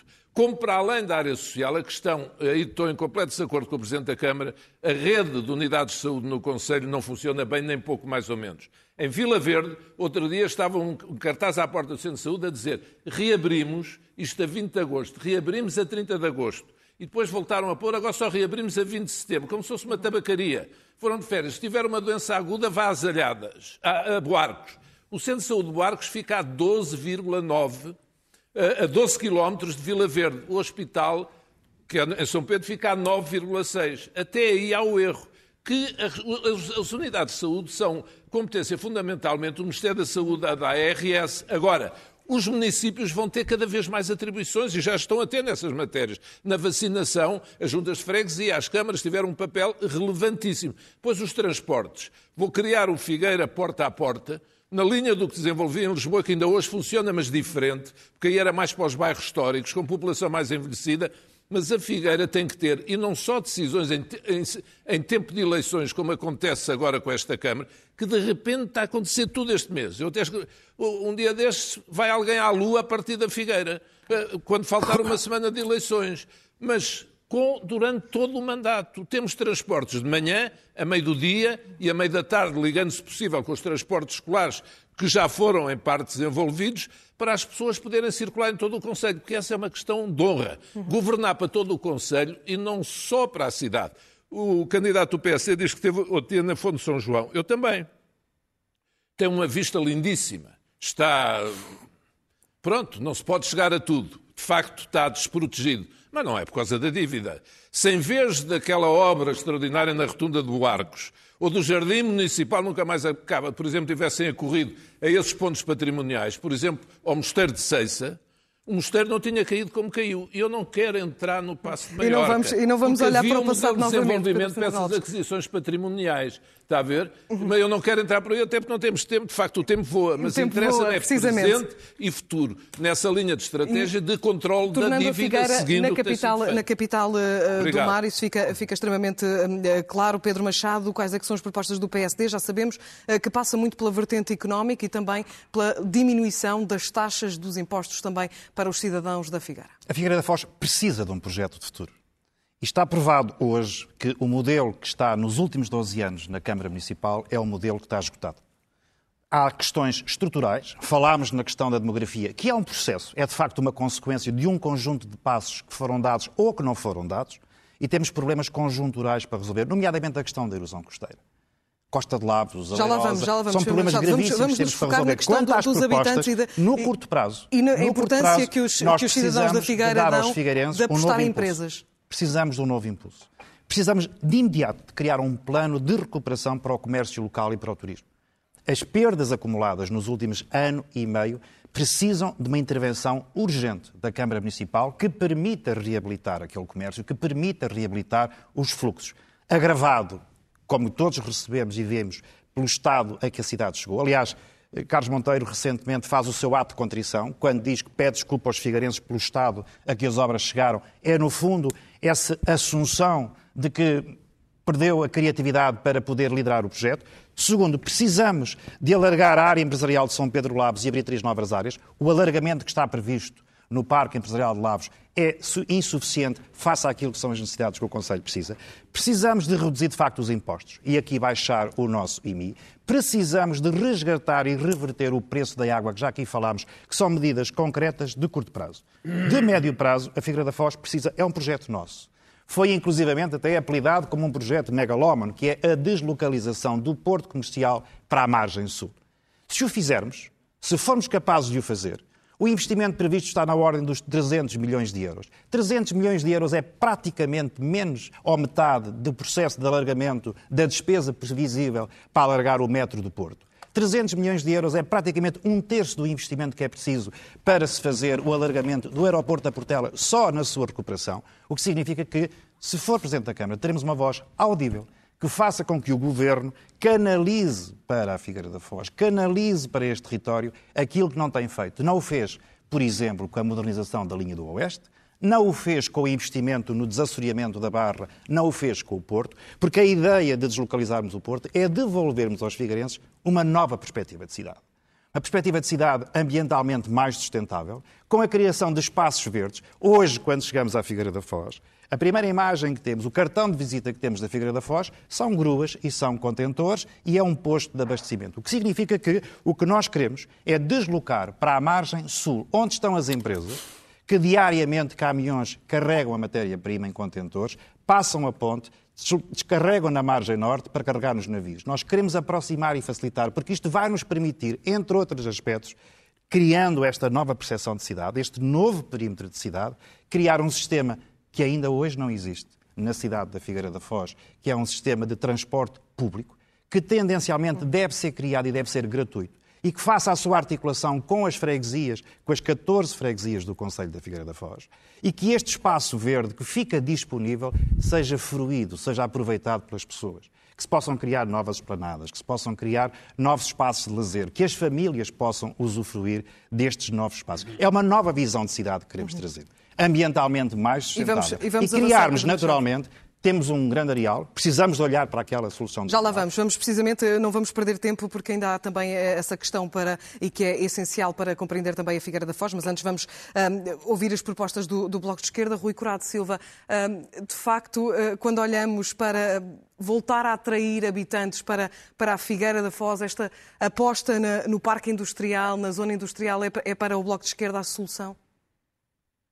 Antes disso, eu quero só fazer aqui uma nota que Pedro Santana Lopes uh, pediu para lhe dizerem um investimento que ele fez que não deveria ter feito. Eu, este que eu vou citar, eu acho que ele concorda comigo hoje em dia. A Câmara, na altura, fez um investimento numa, num negócio de uma discoteca. Atenção, Silva, estamos a perder o seu tempo. Eu vou a discotecas, com... não há problema nenhum. Com essas declarações. E uh, esse, esse negócio acabou naquilo que se pode ver hoje na margem sul for, na altura foram lá instaladas palmeiras que custaram 700 contos cada uma. E agora os figueirenses podem ir lá agora mesmo de carro ver, as palmeiras estão lá todas carbonizadas no chão e está tudo uh, destruído e eu creio que nenhum figueirense se revê nessa obra, nem, nem, nem o próprio Santana Lopes. Agora, passando à questão da, da demografia. Eh, Portugal, durante os últimos 10 anos, perdeu 2% da população. A região centro perdeu 4% da população. E a Figueira perdeu 5% da população. Portanto, estamos aqui num padrão nacional, regional e local. Obviamente que a Câmara da Figueira não pode fazer, não pode resolver este problema sozinha. Isto, isto, tem que ser uma solução uh, integrada, feita juntamente com as entidades uh, regionais e temos a sorte de ter aqui dois candidatos que têm competências nessa área. Temos aqui um presidente da, da CIMA e um presidente da região de turismo do centro. E, e eu acho que eles, é uma crítica que, lhes faço, eu acho que eles têm que ter um papel muito mais ativo nos, nos, órgãos em que, em que, estão representados para o desenvolvimento da região eh, e da sub-região que representam. E, e se, estiver, se forem eleitos, o próximo executivo tem que ter esse papel muito ativo, porque não se consegue resolver este problema da, da, da, da perda da população sozinho com medidas na Figueira. Nós temos medidas para isso, mas sabemos perfeitamente que vamos ter que ter um papel mais ativo a nível regional e a nível nacional. Senão andamos sempre a perder população para os grandes centros, Porto e Lisboa e para o estrangeiro. Uh, nós, uh, o que temos na, na, na, nossa, na, nossa, proposta é criar um, um gabinete de desenvolvimento uh, local, em que esse gabinete tem, é constituído uma série de parceiros, ou seja, um, é um modelo, digamos, concêntrico e participativo, que envolve uh, incubadoras de empresas, envolve a ACIF, uh, envolve entidades ligadas ao ambiente, e esse gabinete de desenvolvimento local tem como objetivo atrair a atividade económica e emprego para a Frigueira ligado àquilo que é o grande centro de, de das medidas do Plano de Resolução e Resiliência, que é fazer a transição ecológica. Esse é o centro da, da, do foco das, das, empresas e da atividade económica que vamos ter que atrair para a Figueira. Vão ser empresas que vão estar empenhadas em, em participar na, na, transição ecológica e baseado nos recursos endógenos da Figueira. Que são uh, os setores ligados ao mar, nós temos as algas, temos o sal. Já lá vamos, Rui Curado Silva, também falar uh, sobre, sobre o mar, sobre a costa da Figueira da Foz. Uh, avançamos a Miguel Matos Chaves também para ouvir as propostas do CDS. Como é que o CDS pretende reverter esta tendência de cada vez maior perda de população na Figueira da Foz? Vamos falar em coisas concretas, porque o Porto da Figueira não é matéria da competência da Câmara Municipal, cabe-lhe apenas pressionar o Governo Central. A acessibilidade dos caminhos de ferro da linha do Oeste e linha de Coimbra também é matéria do Governo Central. Cabe ao Presidente da Câmara e aos figueirenses pressionarem o Governo Central. Vamos centrar-nos apenas em matéria que é da competência e que a Câmara Municipal pode resolver em favor dos figueirenses. E a nossa primeira medida é trazer a maternidade e fundar uma unidade de cuidados paliativos as pessoas não têm que sofrer no fim da vida ou a meio da vida como sofriam nos anos 40 ou nos anos 50. Hoje a medicina evoluiu e tem métodos e tem medicamentos e tem meios para aliviar o sofrimento das pessoas. Em segundo lugar, temos que aliviar a brutal carga de impostos. Temos que ser de nós a dar o exemplo, porque essa carga existe O Sr. Primeiro-Ministro mentiu aos portugueses não devolveu rendimentos, apenas devolveu a sobretaxa do IRS. As taxas de IRS que nós temos hoje em dia em Portugal são do tempo do Dr. Vitor Gaspar, foi ele que as criou. Mas vamos, vamos nos cingir eh, àquilo que pode ser Figueira, feito na temos, Figueira da Foz. Oh, minha senhora, eh, se os outros candidatos têm todo o tempo para falar, eu também gostaria de poder expor alguma coisa. E os tempos é estão equilibradíssimos. Têm tido todos creio, o mesmo tempo. Tudo bem. Garanto-lhe que sim. Uh, portanto, uh, nós, em termos de fiscalidade, pretendemos aliviar, mas temos números concretos. Descemos o IMI para a taxa de 0,30%, o IRS para a devolução de 2,5% às pessoas e a derrama para 0,75%. Isto implica que nós devolveremos aos figueirenses, às famílias figueirenses, a uma família média que tenha comprado casa, cerca de 800 euros é destes números que estamos a falar, muito concretos e sem conversa maior. Em relação ao turismo, temos que diminuir a sazonalidade do turismo na Figueira da Foz. Praticamente a Figueira da Foz tem turismo em julho, algum, em agosto forte, em setembro já também menos do que, e no resto do ano é praticamente o deserto. Para isso temos que criar um conjunto de ações e um conjunto de captação de determinados segmentos do turismo que possibilitem isso, e nós não temos tempo, não tenho tempo agora para estar a especificar mais isto. Por outro lado, a rede de transportes regulares, eu ouço falar desta rede de transportes todos os quatro anos que há eleições na Figueira. E nada está feito. Continua a ver a caminhoneta à Vica vir na Rua da República, a descer a Rua da Liberdade, ninguém sabe a que horas, ninguém sabe por onde é que passa e não sabe periodicidade. Não é, eh, não é legal, não direi legal, mas não é bom tom termos no ano 2021 uma figueira que não tem transportes públicos que sirvam à cidade de forma regular e constante e que não sirva às freguesias e às suas ligações à cidade. Bom, e portanto, eh, se quiser, todos estes, todas estas matérias têm muito para se lhe dizer e eu posso, tenho-a todas quantificadas e medidas e daria, daria para, exemplo, para, para, de facto, temos um debate mais alargado, mas como sabemos o termino, tempo é finito e, e não temos isto, uh, todo o tempo para, para o debate. Vamos, vamos um avançar terreno, nos temas para, uh, já estamos na reta final e vamos avançar também para um tema que importa aos figueirenses e que é um, um tema também um, estrutural, não só da Figueira da Foz naturalmente, uh, mas que é um problema que na Figueira da Foz tem ganho cada vez maior expressão que é o problema da erosão uh, costeira, com uh, cada vez uh, falta de areia a sul e, portanto, aquela necessidade de, de combatermos o problema com de um problema, Carlos Monteiro, que já tem merecido várias intervenções de emergência nos, últimos, nos últimos anos, com a oposição também a acusar a autarquia. Sabemos que isto não é um problema estritamente da, da, Figueira e, portanto, que é um problema mais alargado. Ainda assim, é, é, o município tem sido muito acusado de fazer remendos e de não uh, pensar o problema estruturalmente. Como é que, o que é que tem previsto para, para combater o problema no próximo mandato? Bem, muito bem. E, e, e como disse, eh, não é uma responsabilidade direta da, da, Câmara Municipal da Figueira da Foz, mas a Câmara Municipal tem eh, feito uma intervenção, tem protocolos e tem gasto parte do seu orçamento também em parceria com a Agência Portuguesa do Ambiente na resolução do problema. Ainda hoje tivemos, agora tivemos um, um tubo de mil metros a colocar areias na praia. Sabemos que não é uma solução definitiva, mas é uma solução bem melhor do que aquela que existia no passado, que as, as areias eram colocadas na deriva. Hoje são colocadas na praia. Permita-me também esclarecer aqui os outros candidatos que hoje é feita a monitorização nas, das areias em todo o litoral, com o programa Cosmos que está a funcionar já no mínimo há cinco anos e vai continuar a funcionar. Mas hoje temos também um estudo que já foi apresentado pela Agência Portuguesa do Ambiente, com a presença do seu Ministro do Ambiente, feito, encomendado pela Agência Portuguesa do Ambiente e feito pela Universidade de Coimbra e pela empresa R5. É um bypass. Portanto, o bypass é uma estrutura fixa colocada a norte do Molho Norte, porque o problema da erosão uh, agudizou-se com, com o alongamento do Molho Norte em 400 metros é um bypass colocado a norte, que vai colocar, retirar a areia de norte e tem esta retirada da areia de norte e colocada a sul, tem três fatores muito importantes. Tem, primeiro, vai encurtar a praia da Figueira da Foz. A praia tem crescido sempre por causa da retenção de areias a norte Molho Norte, portanto vai encurtar a praia da Figueira da Foz, depois vai colocar essa areia onde ela faz falta, nas praias a sul, e, e vai permitir também que a entrada do Porto seja mais segura, porque a areia ao não atravessar o molho norte, não se vai eh, reter na entrada da barra. E o investimento foi anunciado pelo Governo. Tem ideia de quando é que poderá avançar? Eu, o, o, o, estudo está feito, agora falta fazer o projeto de execução. Eu acredito que nos próximos dois anos o, o bypass esteja a funcionar. Mas, fundamentalmente, é um investimento,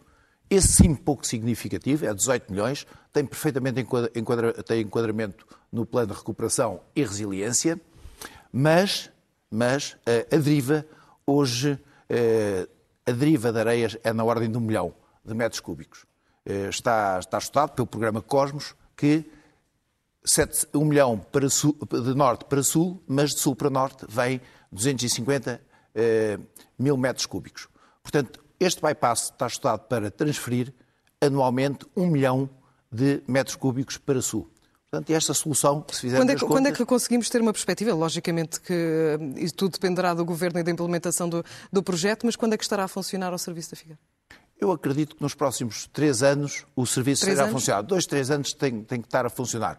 Portanto, há aqui um desafio para o próximo mandato Há um desafio para o próximo mandato, mas há um trabalho feito, feito que iniciou-se há mais de um ano, há mais de dois anos, um trabalho feito, mas um trabalho sério. Feito, um trabalho feito pela Universidade de Aveiro, pela eh, empresa R5, em que foi, foi contratado um consultor australiano, também perito nestas, nestas, nestas medidas, e hoje, hoje há uma solução. Hoje há esperança para os figueirenses para reduzirem o tamanho da sua praia, para aumentar a norte e aumentarem as praias a sul, aumentando a segurança de todos e aumentando também a entrada do Porto da Figueira da Foz. E no curto prazo, eh, Carlos Monteiro, nós sabemos, e, e as notícias são constantes, de, de, das alterações climáticas que vivemos e, de, e, dos fenómenos meteorológicos que temos vindo a viver, como é que uh, a autarquia está a preparar já o próximo inverno? O inverno já, já está a ser preparado. Eh, colocamos, já colocamos uns milhares largos de areia nas praias mais afetadas. E contratamos, juntamente com a APA, um protocolo que fizemos, pagámos uma cota à parte, contra, com, compramos um tubo, como disse há pouco, tá? uma linha, é esse o termo técnico, uma linha de mil metros que pode ser deslocado de praia para praia e as dragas, quando fazem as dragagens, vão colocar areia no, no, na parte poente sul para essa areia sair na praia. Porque aquilo que tem sido feito até agora é colocar na deriva. E, na verdade, não protege tão bem as populações como este sistema. Eh, Os figueirenses podem praticamente... estar descansados este que será diferente ou que será feito mais do que tem sido Sim, feito muito mais, este, já este inverno? Mais. Este inverno é evidente que as pessoas apelam a colocar pedra. A pedra nem sempre é a melhor solução. Esta é a solução que os técnicos, que o conhecimento científico nos sugeriu e está, está praticamente concluído para este ano, porque este é o tempo certo para o fazer porque a partir daqui a ondulação aumenta e as dragas não podem funcionar a mais de, de ondulação com mais de 2 metros. Portanto, é uma solução que está a acontecer. Mas está a acontecer, vai acontecer nos próximos anos, porque temos cá a estrutura, temos cá o equipamento, mas fundamentalmente aquilo que é importante dizer aos figueirenses é que hoje há um estudo para resolver a situação. E um estudo sério. Vamos avançar. Pedro Santana Lopes, como é que, quais é que são as suas ideias e as suas propostas para um problema que é estrutural e é amplo também? Olha, uma das vantagens de já ter estado, ainda por cima há 20 anos, é que há 20 anos ouvi mais ou menos as mesmas conversas. Não estou a criticar ninguém que as faz. É, o problema continua. E o problema não é municipal, como foi dito. Apesar dos municípios terem que lutar pela resolução do mesmo. Mas devem fazê-lo em conjunto. Aqui, nesse mandato, há 20 anos, eu lembro-me, era secretário de Estado um senhor do Partido Socialista chamado Ricardo Magalhães, a ministra Elisa Ferreira. Houve muita luta, de facto, para colocar pedra, por exemplo, ali na zona do Arques e não só, na Gala e as opções são as mais variadas. Agora, nenhum de nós, candidatos, é suficientemente habilitado, nem nenhum candidato autárquico no mundo, para dizer a solução. Tal como fiz com o túnel do Marquês, com outras obras grandes que fiz, há uma entidade que vai estar ao meu lado na resolução do problema, resolução tanto quanto é possível humanamente, o Laboratório Nacional de Engenharia Civil, para além das entidades do ambiente que já foram mencionadas. Porque quando foi reorientado o Molho Norte, no mandato do engenheiro Eduardo Silva, não foi ele, foi o governo central, Uh, dizia-se que ia ser a solução do, dos problemas. Ia haver menos areia na Praia da Claridade, resolvia-se o problema da Barra, do Porto Comercial e também a Sul deixava de haver a erosão que tem havido. Agora toda a gente culpa a reorientação do Molho Norte. E teorias e estudos, já desde o engenheiro Baldac, eu li na, na, na biblioteca Portanto, É o Laboratório Nacional de Engenharia Civil desde que, o século vai tem que ser. E o governo, mas deixe-me dizer isto: o governo, no PRR, eu começo a ouvir dizer que já estão esgotadas várias rúbricas do PRR, esta questão da erosão da costa tem que ter uma atenção completamente diferente da parte do governo. E o novo presidente da Câmara da Figueira da Foz, seja ele quem for, quem ainda está ou outro novo, tem que constantemente andar em cima do governo com os outros municípios, porque isto é uma questão de facto Também aproveitando os fundos que vêm, eh, Diga? também aproveitando os fundos que vêm precisamente Sim. do Plano de Recuperação e Resiliência. Não, ai, mas é indispensável. Não é do orçamento da Câmara nem das câmaras no seu conjunto e fundos europeus também. Aliás, este é um problema que não é só português. Da erosão dos litorais não é só português. Agora, isso não pode servir para alijar responsabilidades. Tem que ser uma preocupação do primeiro ao último dia de mandato. Só dizer uma coisa em relação à questão do comércio e outras, que eu estou de acordo, tem que ser requalificado, por exemplo, a Rua da República, onde faço muitas compras e vou constantemente ver o estado daquele comércio, mas também é da liberdade e no bairro Novo, e aí havia que falarmos, talvez num próximo debate sobre o IMI, mas pronto. O que traz, o que mexe com a vida do comércio é trazer gente. Todo o ano, e não só num período de tempo muito restrito. E, já essa estamos- é a grande a questão. fugir agora- o que é que fazemos a para isso? agora O que é- da- da- da e o que é que vamos fazer? a E manter a Figueira na crista da onda o ano todo. Vamos eh, tentar é ainda ter um minuto final, vamos ver se conseguimos, eh, se conseguimos eh, eh, terminar esta questão da, da erosão costeira. Se tivermos tempo, ainda fazemos uma ronda com alguns segundos finais para algumas das propostas, mas para já foquemos-nos aqui, Pedro Machado. eh, Qual é que é. eh, Como é que pensa aproveitar também estes projetos que, ao nível do, do Governo Central, vão ser implementados eh, na Figueira da Foz, como este projeto inovador do bypass que, que não- ainda não existe em Portugal? Como é que o PSD pensa aproveitar e se está a preparar para a implementação destes projetos? Desde logo, pressionar o governo para que atue com rapidez. O que hoje assistimos na Cova Gala, na Praia da Leirosa, na Praia da Costa de Lavos, é uma urgência nacional e é uma urgência que tem que ter o governo de forma empenhada. Este estudo tem 10 anos de atraso. Justiça seja feita ao arquiteto Miguel Figueira, ao Eurico Gonçalves e a outros jovens que estão no SOS Cabedelo. Este projeto foi apresentado em reunião de Câmara em 2011. Portanto, só em 2021 é que o Sr. Ministro vem apresentar finalmente o estudo. E estamos a falar de estudos. A questão que se coloca prática é quando é que começa a obra do bypass?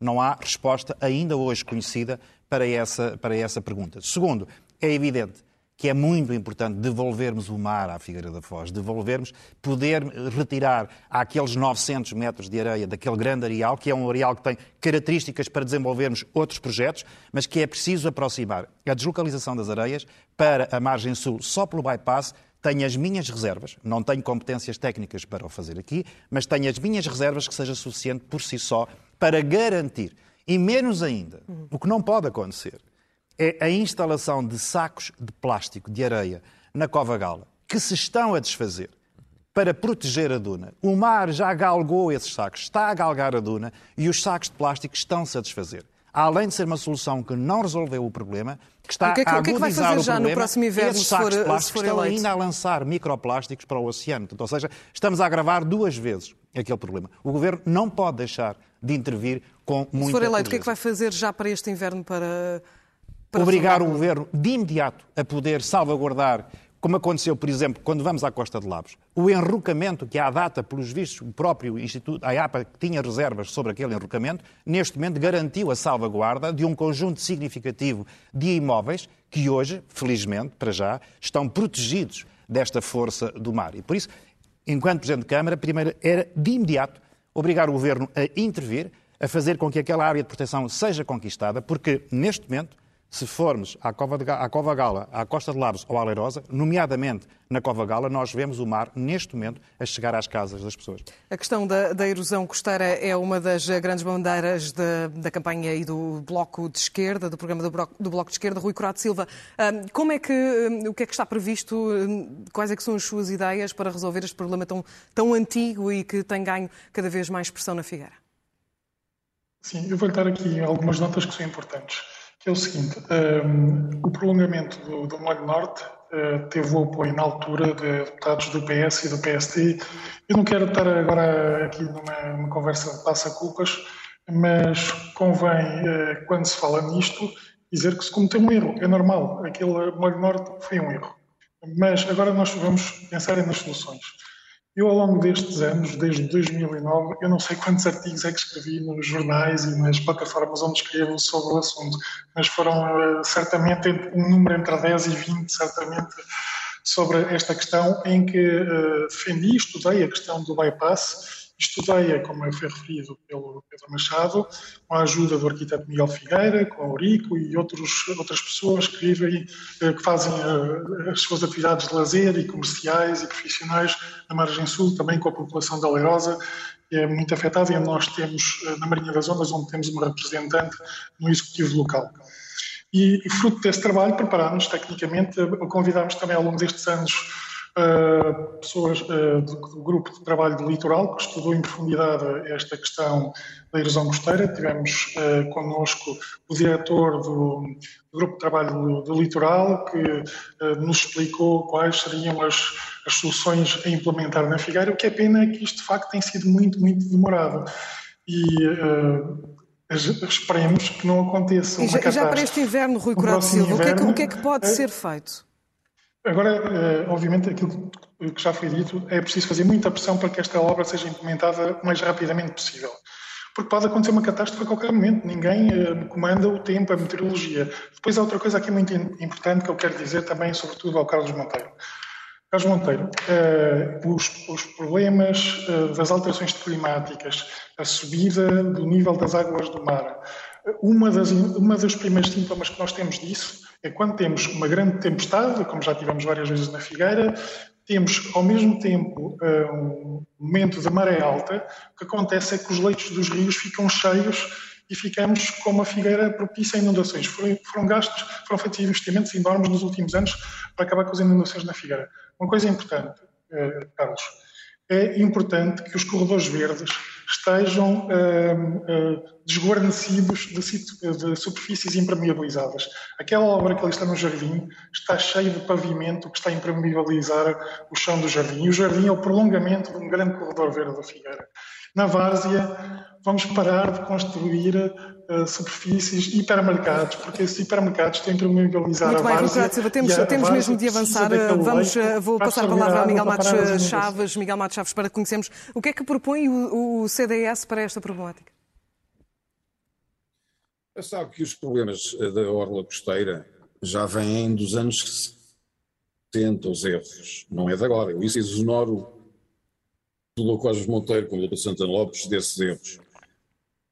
O engenheiro Arantes Oliveira, na altura, preveniu os figueirenses, através do meu pai, que se insistissem muito na construção de molhos eh, que norte ficaríamos com o deserto em frente à cidade da Figueira da Foz.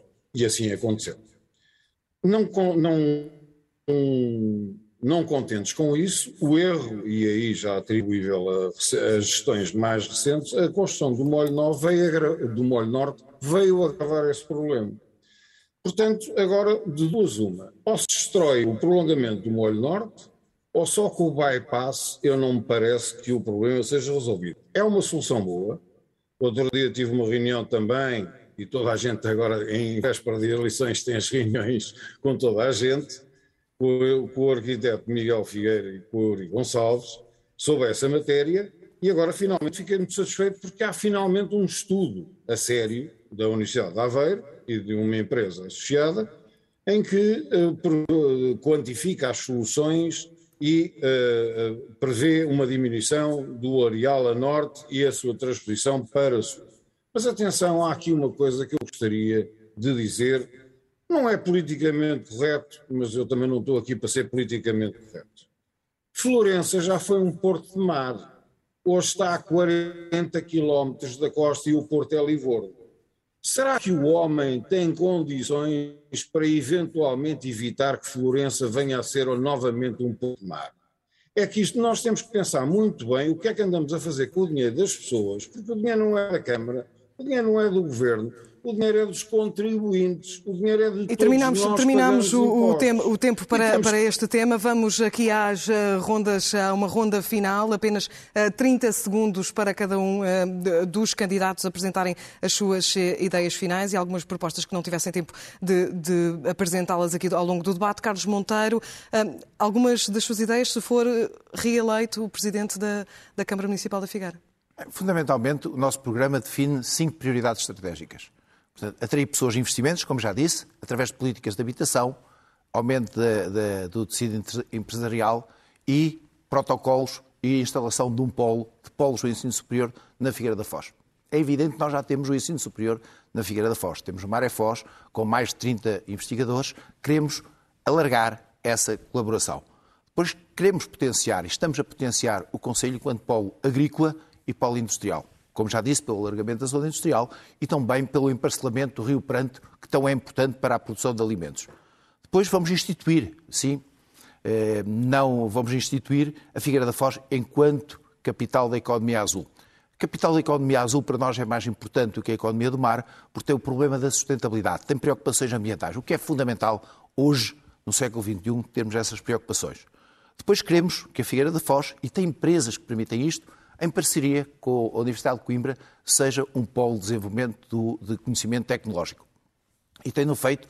Hoje temos um sistema de, de iluminação dos mais inteligentes do país e estamos a trabalhar muito com vários investigadores. Mas queremos que a Figueira tenha esse polo. E para concluir, queremos que a Figueira tenha turismo 365 dias. Estamos a trabalhar, já foi dito, a Figueira tem mais camas, capitais de distrito que estão, uh, mais dormidas, capitais de distrito que estão à volta. Queremos combater a, a sazonalidade com a oferta de novos produtos. Uh, ainda há pouco tempo, e vamos, vamos avançar, não temos, não temos mesmo mais, ah. mais tempo, temos de, de, de, avançar. Pedro Santana Lopes, também o seu uh, minuto final para uh, apresentar as suas ideias para o município neste seu regresso 20 anos depois. Olha, um, ehm, para além dos pontos que eu já mencionei, gostava de referir a questão da autoconstrução e da solução das confusões que o PDM, 20 anos depois, continua a trazer à vida das pessoas querem continuar nas suas comunidades de origem e que não lhes permite construir a sua casa nas suas terras e têm que vir comprar casa ou arrendar casa para a figueira. E não é esse, não deve ser essa a preocupação. Mais do que dar satisfação a quem constrói na figueira, é dar satisfação às famílias que querem continuar nas comunidades de origem. Depois referi três pontos. Zona industrial falou-se aqui muito. Foi uma das tais que no tal mandato tivemos que ir buscar, porque quando chegámos com a autarquia liderada pelo Partido Socialista, era propriedade do presidente do Clube de Futebol da Terra na altura. Um empresário conhecido, mas tivemos que ir lá buscar a zona industrial, fazer a figueira para a indústria, outro ponto que gostava de referir. Em relação aos investimentos, falar no CAI, que julgo que também ninguém rejeita, e falar na importância das coletividades, que são um elemento extraordinário na dinamização da vida do Conselho e que têm resistido de um modo estoico mantendo a sua vida e mantendo a ligação às comunidades. O último ponto, exemplo, para exemplo da preocupação com tudo o que é Conselho da Figueira, independentemente da localização, foi a rede que ainda hoje resiste otimamente de paragens, de coberturas, paragens de autocarro, que mandei fazer logo no início do mandato uma metalúrgica local, penso que a Ferreiras, e que são centenas e que permitem aos mais novos e aos mais idosos não estarem à chuva como estavam à espera do autocarro ou da deslocação Já estamos a ultrapassar o, que existirá em todas as freguesias a funcionar todos os dias. Muito bem. Pedro Machado, PSD, quais são as suas ideias finais? Muito rapidamente. Eu acho que os eleitores no próximo dia 26 têm hoje aqui a prova provada do que é que podem escolher entre um modelo do passado e um modelo do presente que deixa a Figueira da Foz hoje a definhar. Aquilo que nos propomos é uma aposta muito clara e essa aposta muito clara é resolver problemas estruturais e problemas conjunturais, apostando essencialmente onde? Na educação, na formação, na juventude, fazendo com que, por exemplo, a criação da nossa unidade de apoio ao município às escolas do Conselho possa ser transversal e mais importante do que a Figueira da Foz ser amanhã um polo de uma qualquer universidade é nós criarmos uma estrutura autónoma de referência europeia que permita ser atrativa para jovens nacionais e para jovens internacionais e que tenham depois essa capacidade e essa consequência de poderem ir também para o ensino superior. Queremos criar e atrair novas formas de investimento. Queremos, naturalmente, a partir de uma agenda para o desenvolvimento sustentável, termos empresas que comprem esta agenda, que aproveitam a transição digital, que aproveitam os novos os novos financiamentos que temos hoje disponíveis para podermos, naturalmente, relançar a Figueira da Foz. E se há pessoa que tem a capacidade de poder, na Figueira da Foz, criar as condições, como criámos numa região inteira, para que seja novamente uma referência nacional e internacional do turismo, sou naturalmente a pessoa que está mais bem posicionada para o fazer. Muito bem, vamos ouvir Rui Curado Silva, do Bloco de Esquerda. Rui Curado Silva, as suas ideias finais. 30 segundos, por favor. Sim, 30 segundos. Eu vou, vou me focar num ponto que é muito importante para fixar a população e para aumentar a qualidade de vida dos figueirenses, que é a parte da habitação.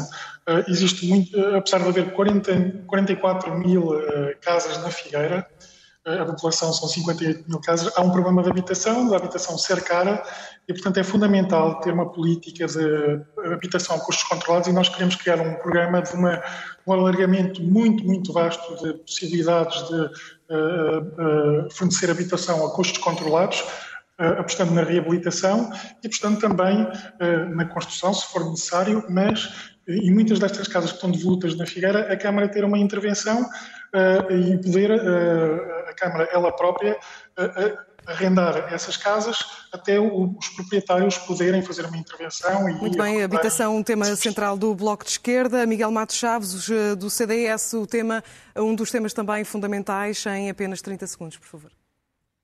Uh, aquilo tudo que eu disse e mais dos 16 pontos que estão no, no programa que publiquei em 23 de abril eu sei o fazer, até porque já o fiz em empresas. Isto é uma empresa um bocadinho menor do que empresas que eu já geri, que tinham mais empregados do que os habitantes do Conselho da Figueira de Foz. Portanto, vou reduzir isto a, duas, a dois temas. A Câmara Municipal existe para servir os cidadãos e não o contrário. Tem que haver uma mudança de mentalidades da Câmara Municipal, nessa matéria. Para isso tem que haver mais formação do seu pessoal e não apenas 75 mil euros para formação. Segundo, temos que tornar este Conselho muito mais agradável para quem cá vive e para quem cá vem. E temos que dinamizar as praças, os jardins, a praia, temos que dinamizar um Muito bem, Miguel Matos Chaves, eh, terminado, terminamos o tempo, muito obrigada. Vou para avançar para, para passar para agradecer-vos a todos por terem estado uh, presentes eh, neste debate, a debatermos as ideias para a Figueira da Foz no próximo mandato autárquico. Agradeço ao Carlos Monteiro, atual Presidente de Câmara, que concorre a estas eleições uh, pelo PS, também Pedro Machado, que concorre pelo PSD, Pedro Santana Lopes, que regressa com uma candidatura independente, também ao Rui Curado Silva, novamente pelo Bloco de Esquerda e também uh, o CDS que tenta a reeleição nestas autárquicas com Miguel Matos Chaves e é é o final deste debate. Estivemos a debater as ideias para a Câmara da Figueira da Foz, para as eleições de 26 de